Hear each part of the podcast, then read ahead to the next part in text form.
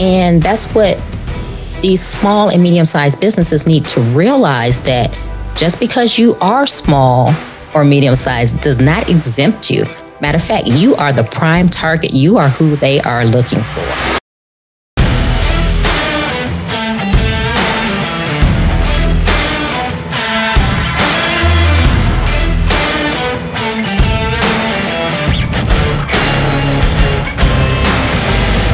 What's shaking? Welcome back to All In. I'm your host, Rick Jordan. And hey, today, if you get some amazing stuff out of this, please share this with 3 people, because that's how we grow. That's how we keep reaching and helping more and more people. And especially today with my guest, who is a retired U.S. naval officer with 30 years of experience, an accomplished IT professional, but she's also an author, speaker, technologist, and podcaster herself. I love interviewing other podcasters because they make some of the great guests. And welcome to the show, Trina Martin.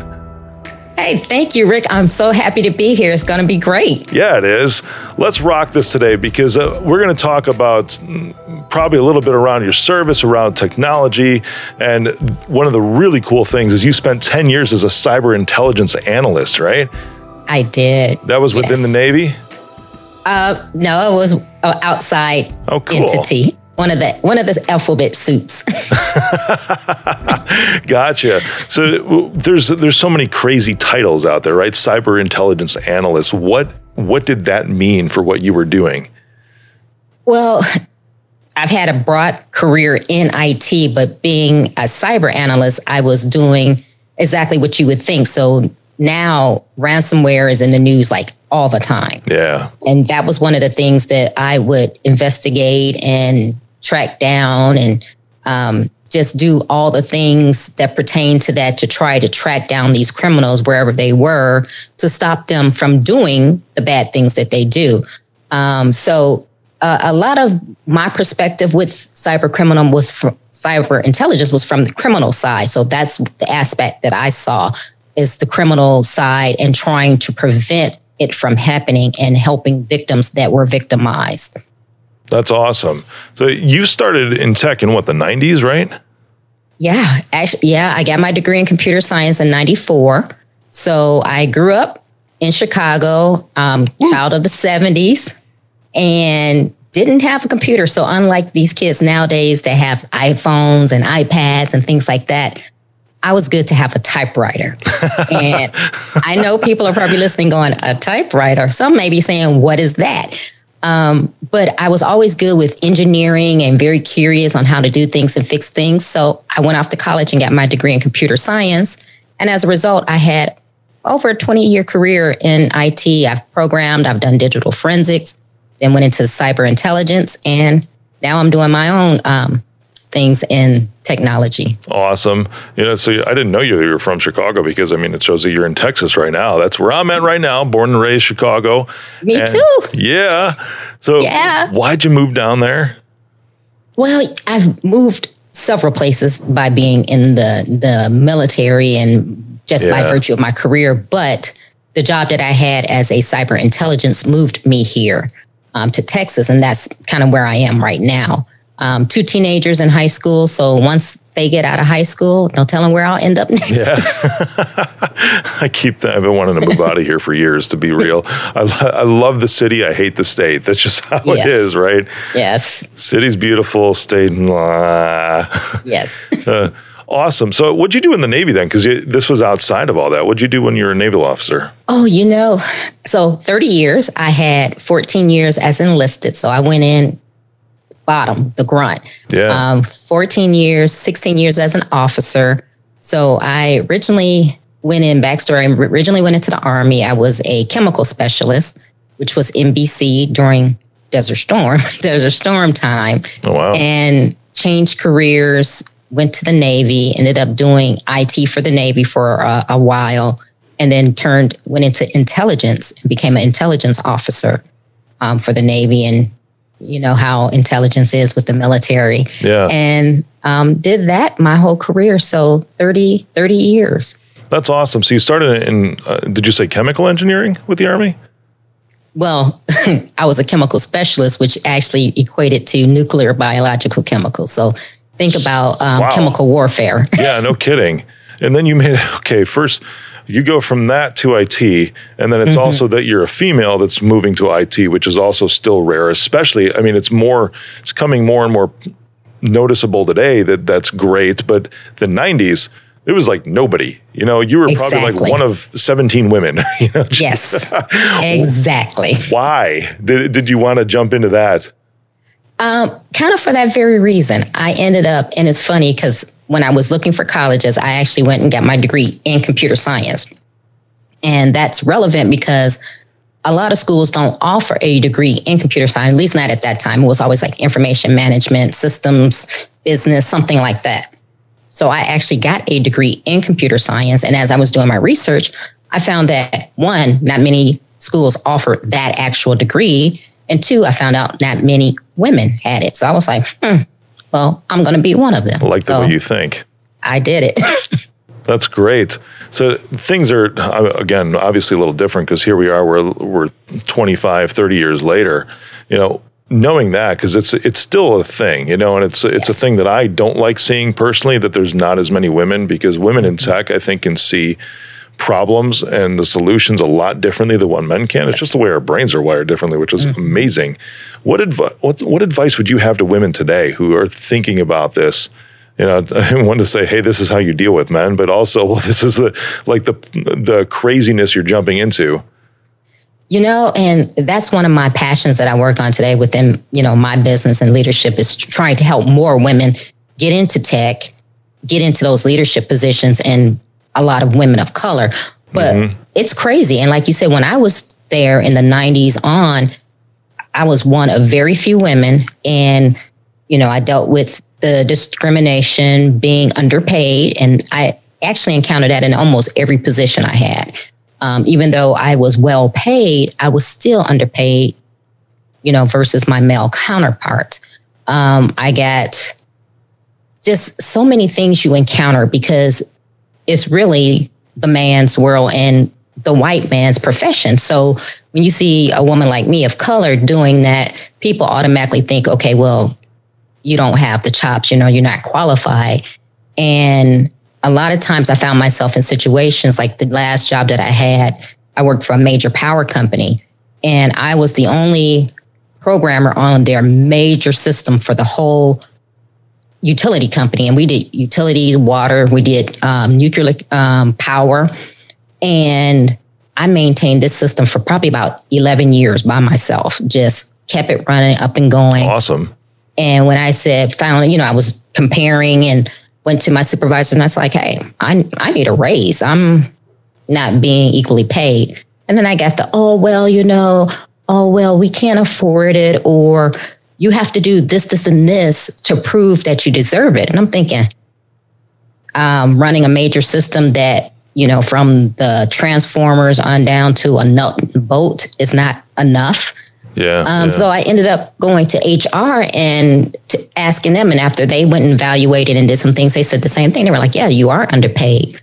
But that still didn't change anything. And that's when I knew. I said, you know, I need to get out of this and I need to be the face and voice for other people who want to come in.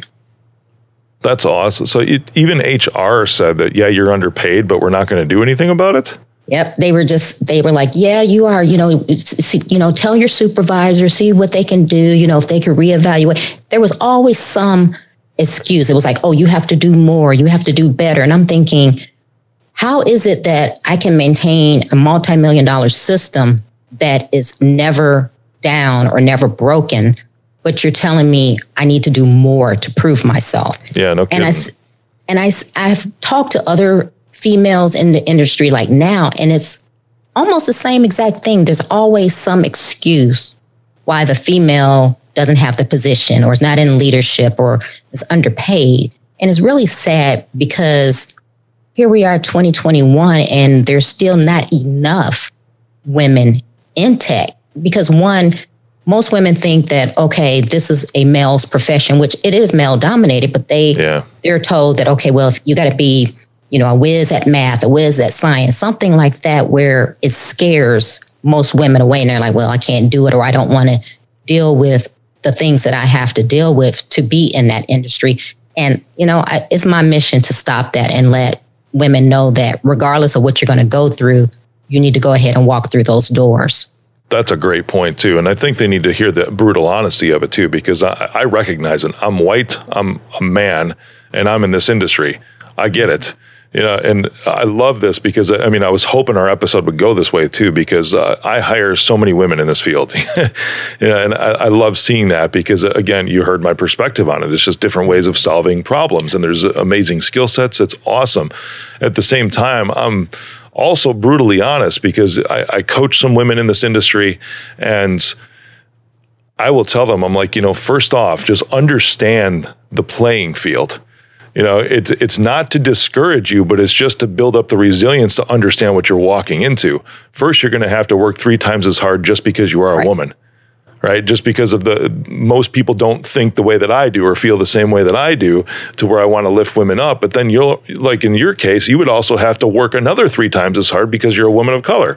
Mm-hmm. You know, so it's like exponentially, you've got to work like 10 times as hard to have the same thing. And it's something that, of course, is going to take time to change, but nothing is going to change unless you're doing exactly what you're doing. And I commend you for that, is saying, hey, get in there, because if you're just going to avoid it, there's nothing that's ever going to change. Right. Exactly. And that's the thing, you know, and I do some speaking, and I spoke earlier this year at a big communications company. And when companies ask me to speak, the first thing I do is I go in and I look at their executive management. And I'm looking and seeing, I'm like, okay, man. I think I maybe saw 2 women out this whole company, and they wanted me to talk about being a woman in tech and what they could do. And I'm thinking, well, have you looked at your lineup? Yeah, I'm like, you know, you can't tell me there's only 2 women in this company that are qualified to be in this position. And how many of these women are engineers? And I think the 2 that were there were not engineers. So I was like, I think we have a lot to work on. For sure. That's pretty cool. I like that. When you're in the military, what was one of the hardest experiences that you had? You know, it's similar, back, right? Because it's still almost, military is like male dominated too. Yeah, you know? It's very similar. And, you know, it's funny because a lot of people think, oh, well, the military, it's even playing field. And no, it's not, because you still have those things that you have to go through. And I think for me, looking back, my hardest thing is not being recognized. And it's not the fact that I went in doing things to be recognized. But, you know, when you go in and you know you've done a bang job, and, you know, it's not saw. And so here's what I mean. I have been on duty stations and signed to places where, you know, I was the officer. I rocked it. I was there. And they were like, oh, you know, my superior was going, yeah, you're great. You know, you've done all of this. Never had anybody who was, you know, my right hand like this. Okay. They would leave, go to the next place. And I was never awarded an award for it. So, you know, when you see people with the ribbons on, and when I was married, my ex-husband, he was like, man, you know, how come you don't have like ribbons, you know, from top to bottom? And I was like, you know, it's a game, you know, it's who, you know, who wants to give them to you. And it really is. It's very subjective. And then it just got to a point when I started seeing the pattern. I was like, you know what? I can't base my career and my worth on this, because I know what I do and I know how I inspire others. And that was my reason for becoming an officer, was the fact that I saw things that I didn't like as I was coming up through the ranks, and I wanted to change those. And I wanted to be someone who helped inspire and impacted others. And which I look back now, and that's what I did, because so many women at each duty station I went to, when I walked in and they saw one that I was a female and of the rank that I was, they were like, oh my God. Oh, you know, I was so excited you're coming, and I didn't know, you know, you're a woman, and you know, you're so high ranking, and oh, you know, and that inspired other females. So at the end of the day, I was like, you know what? I may not have gotten the medal for this job, but I inspired someone. So that person is going to go on and do great things with their career. And, you know, one day they'll look back and say, hey, I had, you know, Lieutenant Commander Martin, who was my officer, and she inspired me. And that's all the payback I need. That's awesome. I'm sure it's got to grip you too, because I feel the same way. It's like, I want to go out and I want to be able to help everybody I possibly can and inspire everyone. And it's great to where they recognize what you've achieved. You know, for me, even, you know, it's, for me, from a, I had no idea we were going to go down this route, but from a race perspective too, you know, it's like, oh, you're entitled and all this stuff. I'm like, you know what? I founded a cybersecurity company. Mm-hmm. You know, I founded an IT firm. And when I founded it, I had 2 newborn twins and I was broke, right? Not being able to pay my power bill or anything else. So I'm like, you talk about a level playing field. Mm-hmm. It's like, you know, just because I am who I am doesn't mean that I'm not used to hardship, right, you know, from a race perspective. But then you flip it on the other side and I see systemic racism that exists completely in the country. And that also pulls at my heart too. And it's like, if both sides could just come together and realize that, hey, we really do want the same thing. Right. Just like males and females, we really do want the same outcomes in a lot of different things. So can we just chuck all that garbage aside, please? And right, just get on with life. You know, so when you go and inspire people, does it, because it does with me, does it like pull you to where you're like, awesome, I'm here. And, you know, out of 100 women, I was able to inspire 3. But then it's like you think about, well, what about the other 97? Come on, if you could just get it. Yes, exactly. And, you know, and it is, it's funny. We all want the same thing at the end of the day. And I think what our problem is, especially in this day and age, and like you said, there's so, and you know, I'm not going to go through everything because you know everything that we're going through in this time that we're living in now. But I think where we're at a loss is the humanity side of it. I think you have people on both sides, both colors, whatever, they're just not seeing the humanity in their fellow man. So it's like, okay, well, you know, you and I, we can agree to disagree. You know, we're not going to see eye to eye on anything, but that doesn't mean that, you know, Rick, he's this bad guy and I want to go, you know, storm his house and, you know, all of these crazy things. And I think that's where things have just gotten so out of control. But to get back to your question, it does kind of bother me when I go out because here I am, you know, I've been told, wow, you know, you're a triple threat. You know, you're black, you're, you know, female, you've been in the Navy, you have, you know, this technology background. And then I'm like, okay, yeah, so maybe I can go inspire people. And then I go and like you said, it's the 3 out of the 100 and you're like, what happened to everyone else? Yeah. Like, come on, you know, I'm like working here. Come on. I'm trying to help inspire people. And they're just like, oh, okay, well, that was nice. Thank you for coming. Like, well, they're stuck in that almost like a fixed mindset, right? Because, you know, I get comments on social media all the time. It's like, oh, privileged white dude, you know, and that's it. I'm like, you don't know me. Right. You know, you don't see all the differences that I try to make because I understand that there's things in this world that just shouldn't exist. You know, but then I think it's like you're one of those 97 that just you're thinking that nothing's ever going to change. And the whole reason that nothing's ever going to change is because you're not willing to change. Exactly. You have to be the change that you want to see. And again, that was one of the reasons why I decided to be an officer in the Navy. This is one of the reasons why I decided, okay, I'm going to do my own technology, you know, consulting firm. I'm going to speak on inspiring women to go into technology because if not you, who, you know, who else is going to do that? You know, and you don't have to be some famous person. You don't have to be the richest person in the world to do it and have an impact on someone. Right on, right on. There was a point in time, believe it or not, that Oprah wasn't famous. Exactly. You know? Exactly. Nobody knew who Oprah was at one point. You got it. Right on. I'm loving this. You got me fired up, Trina. That's what I do. Yeah. Come on, let's do it. Boom. Awesome. So how you've been in technology now for 10 years as a side, or that was a side, right? You have your own consulting firm too? Yes. So I was in corporate for over 2 decades. Yeah. Went to the federal government for over 10 years to do cyber intel for them. And, you know, I just got tired of just working for other people. And I said, you know what? I have all of this experience. I'm going to put it to use for myself. And I started a technology consulting firm. COVID hit. And I was like, okay, what can I really do to really utilize my skills, but yet help people where they really need to be helped? So I specialize in helping small and medium-sized businesses use secure communication technologies because the pandemic has made people use technology in ways that they never thought they would use them, especially people who were not tech savvy. So, and again, we're talking about ransomware, cybercrime, all these things. I'm like, okay, on the simplest level, what do we need? We need security.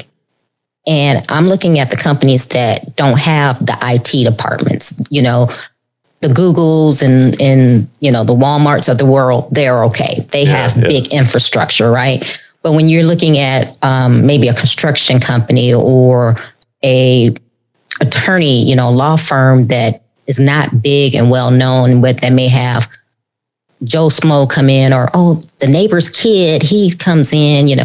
So those are the people I'm looking at, people who have revenue, but they're not on that level where they may have a whole IT department, and just helping them stay secure, communicate. So when I say, you know, communication technologies, I'm looking at video, group messaging, video calls, voice message, texting, all those things that we all use and all need to communicate. And especially when you're talking about clients and sensitive information and communicating back and forth, a lot of these companies, they don't have any clue. They think, okay, well, I need this contract signed by client A, and I'm just going to send it over email.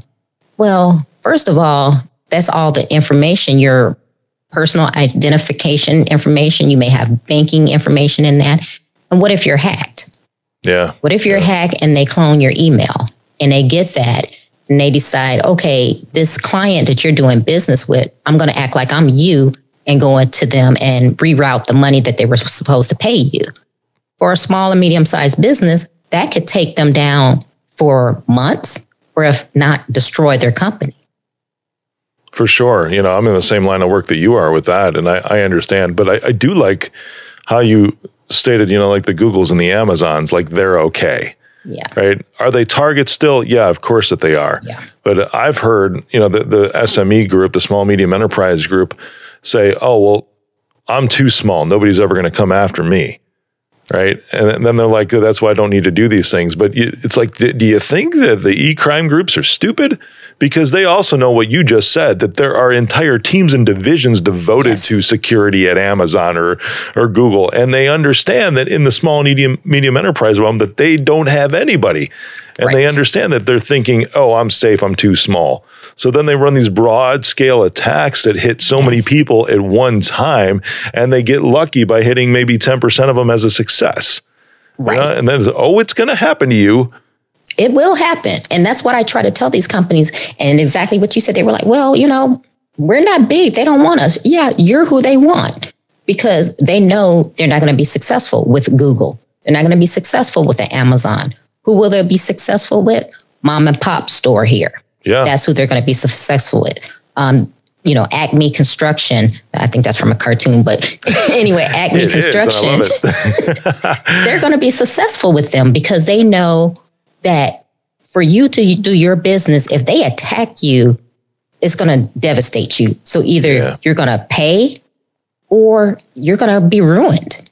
And that's what these small and medium-sized businesses need to realize, that just because you are small or medium-sized does not exempt you. Matter of fact, you are the prime target. You are who they are looking for. For sure. And this past year, as you referenced, I'd love to dive more into this a little bit too with secure communications, you know, because even the other day, I use a fractional CFO, and, you know, I've got several entities across the US, and one that just holds some intellectual property and needs to renew its annual report or something like that. And he's like, hey, you know, can you send me a different credit card? You know, because the one that we had from last year is expired. I'm like, sure, no problem. And he's like, we got to get this done today. I'm like, how am I? I'm like, I'm on a plane or whatever. I was like, well, here we go. I'm just going to whip out my phone, snap a photo of my card, and then send it over to him. I know, especially being in the industry, that it's not the right way to do it, right? But then you get to this point to where there's a threshold between convenience and necessity versus security, you know, and it boggles my mind that some of these things just can't even being in the industry, that there's still not that much of a good solution that exists in order to facilitate these types of communications, unless you're still sitting, and this is horrible, unless you're still sitting like at a desktop computer to be able to do this, you know, and so you spent the better part of a year with the pandemic helping businesses establish these secure communication platforms. But something is like that was the easiest way for me was just to send a freaking text message to get that thing done. And I'm sitting there, I'm like, well, I'm going to send this, then I'm going to wait 2 days, and I'm going to cancel this card. You know? Yeah. Because I know what happens, right? Exactly. You know, so it was a dire need in a moment. And I'm like, I understand that they need this right now, so I'm going to send it.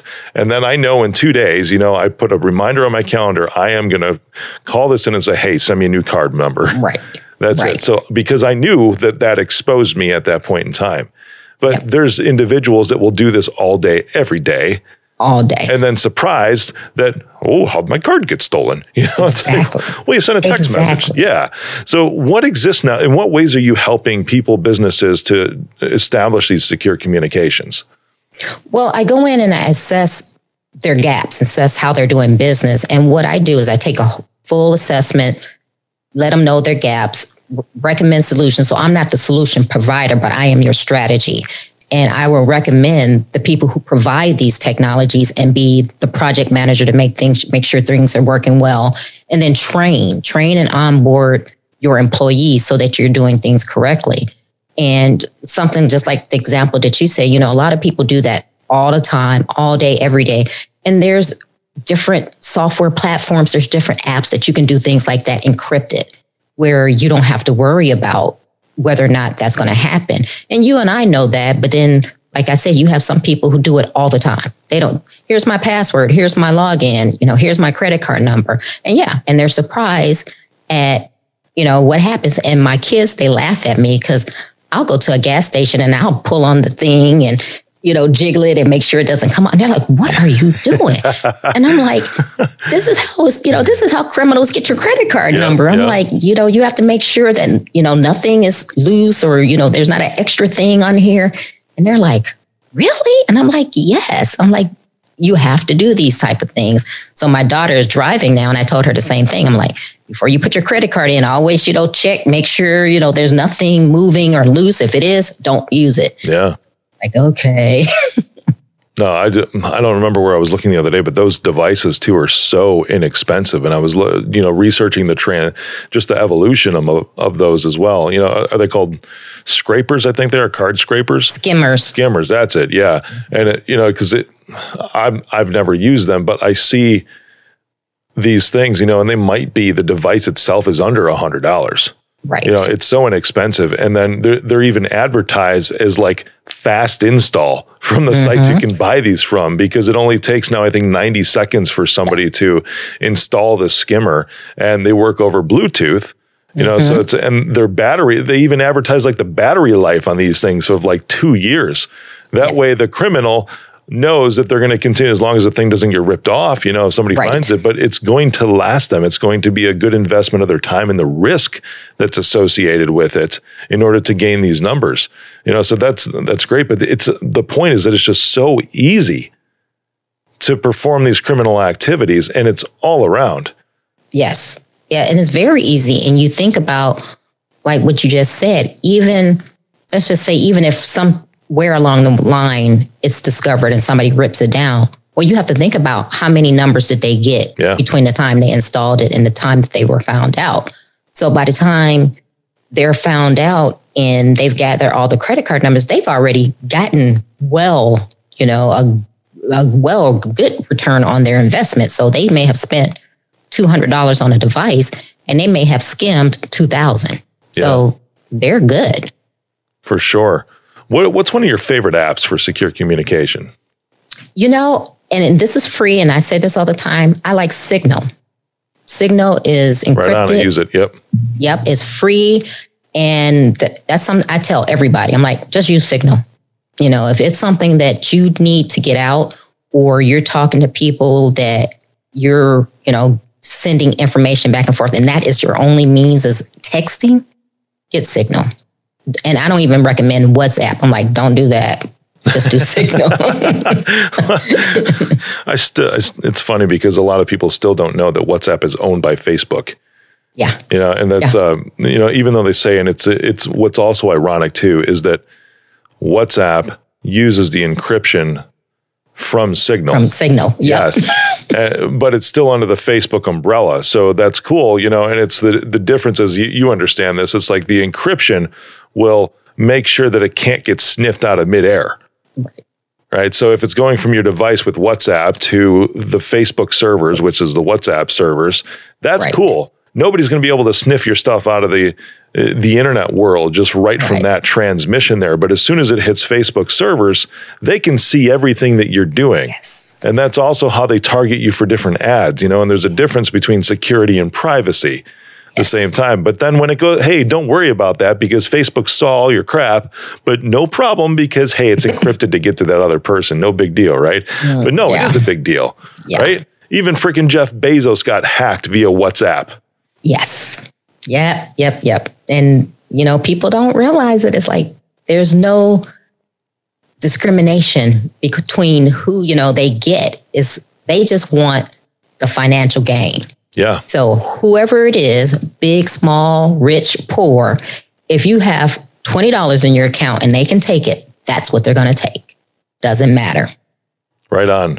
And if you're not using Signal, of course, don't use WhatsApp, to send that kind of information. I would say the next best thing if you're an iPhone user, because iMessage is encrypted and they don't share that information with authorities, but it's still nothing like Signal. Signal is Edward Snowden approved. If that carries any weight whatsoever. I heard a story. It was at someone that I knew, they were having a conference in Canada and they had it was very sad because Edward Snowden, they booked him for their keynote to have up there, right? Yeah, I know. Of course, he comes in via remote. He'll never go anywhere in person because he's still out there and he's still a fugitive, right? Mm-hmm. Is it Russia now that he has asylum? I think so. Yes. That's the case. Yes. Yeah. So he comes in virtually to this thing. And this dude, he had like 1,000 people at his real estate events, right? And had Edward Snowden come in as a keynote. It was within like the first 2 minutes that he goes, this was Edward Snowden. He's like, my man, he's like, do all of your attendees know about your criminal activities? And like his face turned white. He's like, he hired the whistleblower for the keynote at his conference. And he didn't think that the whistleblower wouldn't look him up about his stuff. So he's not really in business anymore. I don't think he'll be getting any more keynote invites. For sure. But that's an example, right? Here's a guy in a real estate that's this prominent figure that's holding events to teach people how to do real estate. And it's just an example because that type of information is something that can be sniffed right out of WhatsApp. That type of information can be sniffed right out of a text message. And anybody can be an Edward Snowden and find out this information and then blow the whistle on you. Mm-hmm. Absolutely. This is fun. Yay. Well, outside of Signal, is there any other apps that you can recommend? Oh, my goodness. Signal is my favorite. What else?